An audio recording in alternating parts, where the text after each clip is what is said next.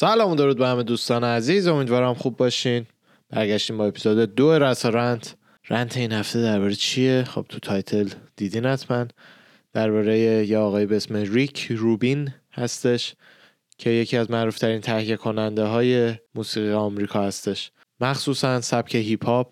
کاملا هیپ هاپ به سبکی که الان می‌شناسین سبک club ی و خفن. این آقا در آورد و قبل از این آقا هیپ هاپ فقط تو club ا اونجوری پخش می‌شد که دیجی آهنگا رو پخش می‌کردن. ولی جوری که خود رکوردها به صورت آفیشیال آهنگا رو ضبط می‌کردن خیلی بی خطرتر و اصطلاحا خونگی تر بود با بیت های پایین تر که خانواده ها بیشتر بتونن بخرن. ببینیم ریک روبین کی هستش اصلا. ده مارچ 63 به دنیا اومده. اسم کامل عزیز فردریک جی تو پرانتز ریک روبین هستش از لانگ بیچ نیویورک هستش و دانشگاه NYU هم رفته اتفاقا دانشگاه خود نیویورک روبین توی مدرسه که بود با مسئول لوازم صوتی و تصویری مدرسه دوست شد و برای اولین بار اون آدم کسی بود که بهش چند تا درس گیتار و آهنگ نویسی داد. بعدا با سه تا از دوستاش یه بند درست کردن و توی گاراژا اجرا کردن. اینجا اولای بندا معمولا توی اجرای تو گاراژا و پارتی های خونگی شروع میشه. بعدش بزرگتر میشن میرن تو کافه های محلی و دیگه. حالا هرچی بزرگترشن جای بزرگتر. بعدش یه ذره که گروهشون بزرگتر شد یکی از معلماشون بهشون کمک کرد که گروهشون رو رسمی کنن و اسم بهش بدن و یه شکل بهتری بهش بدن. اسم گروهشون رو گذاشتن Pricks که دووم زیادی هم نیورد. اولین کمپانی هم که باعث معروفیتش شد کمپانی Def Jam Records بود که راه انداخت. بعدا توی رکوردهای خیلی بزرگتری هم هم سهامدار بود هم president بود مثل رکورد کلمبیا و چند تا دیگه. ولی Def Jam record اولی بود که خودش راه انداخت.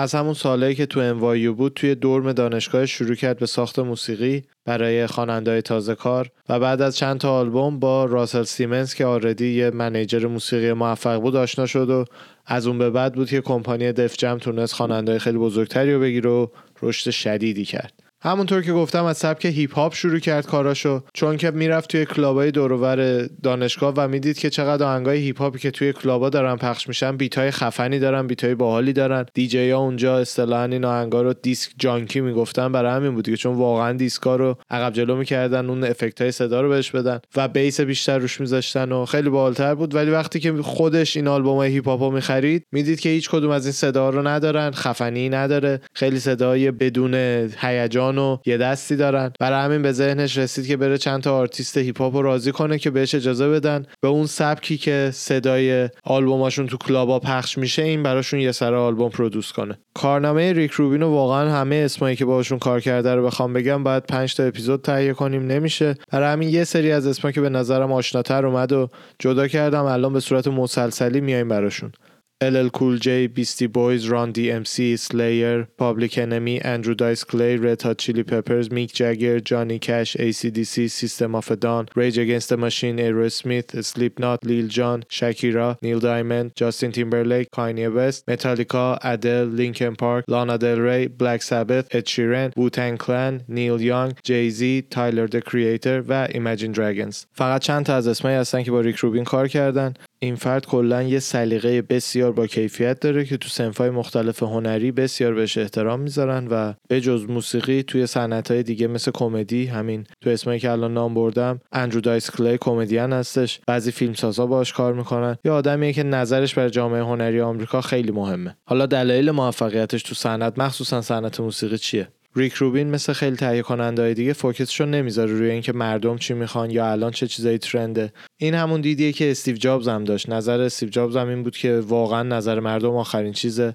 نظر ریک روبین هم همینه که واقعا نظر مردم آخرین چیزیه که اهمیت داره. چون مردم فقط می‌دونن چه چیزایی تا حالا شنیدن و خودشون الان نمی‌دونن که چه چیزی دوست دارن بشنون. وظیفه producer آهنگساز آرتیست فیلمساز وظیفه این هنرمنداست که به مردم چیز بعدی رو نشون بدن و بتونن اونقدر که لازمه احساسات خودشون رو بذارن توی قضیه که این داستانشون یا اثر هنریشون با مردم connect همین دید جدیدی که تو هیپ هاپ آورد و توی سبکای دیگه موسیقی هم که active بوده می‌تونی کاملا حس کنی. خود جانی کش گفته که بازگشت من واقعا فقط به خاطر ریک روبین موفق بود. جانی کش کاملا سبک آهنگاشو به صورت outlaw country می‌خوند قبلا و بعد از یه مدتون از مد افتاد هم ولی بعد از سالها ریک روبین وقتی برگشت و چند تا آهنگ براش پیدا کرد که معروف ترینش هم آهنگ Hurt از جانی کش هستش که کاملا نشون میده همین قضیه رو که چه جوری این می‌تونه آهنگا رو produce کنه. جوری که هم با موسیقی زمان catch up بکنه حالت قدیمی نداشته باشه آهنگ و برای خیلی افراد بیشتری لذت بخش باشه هم اون حس خاص signature جانی کش توی آهنگ هنوز باشه.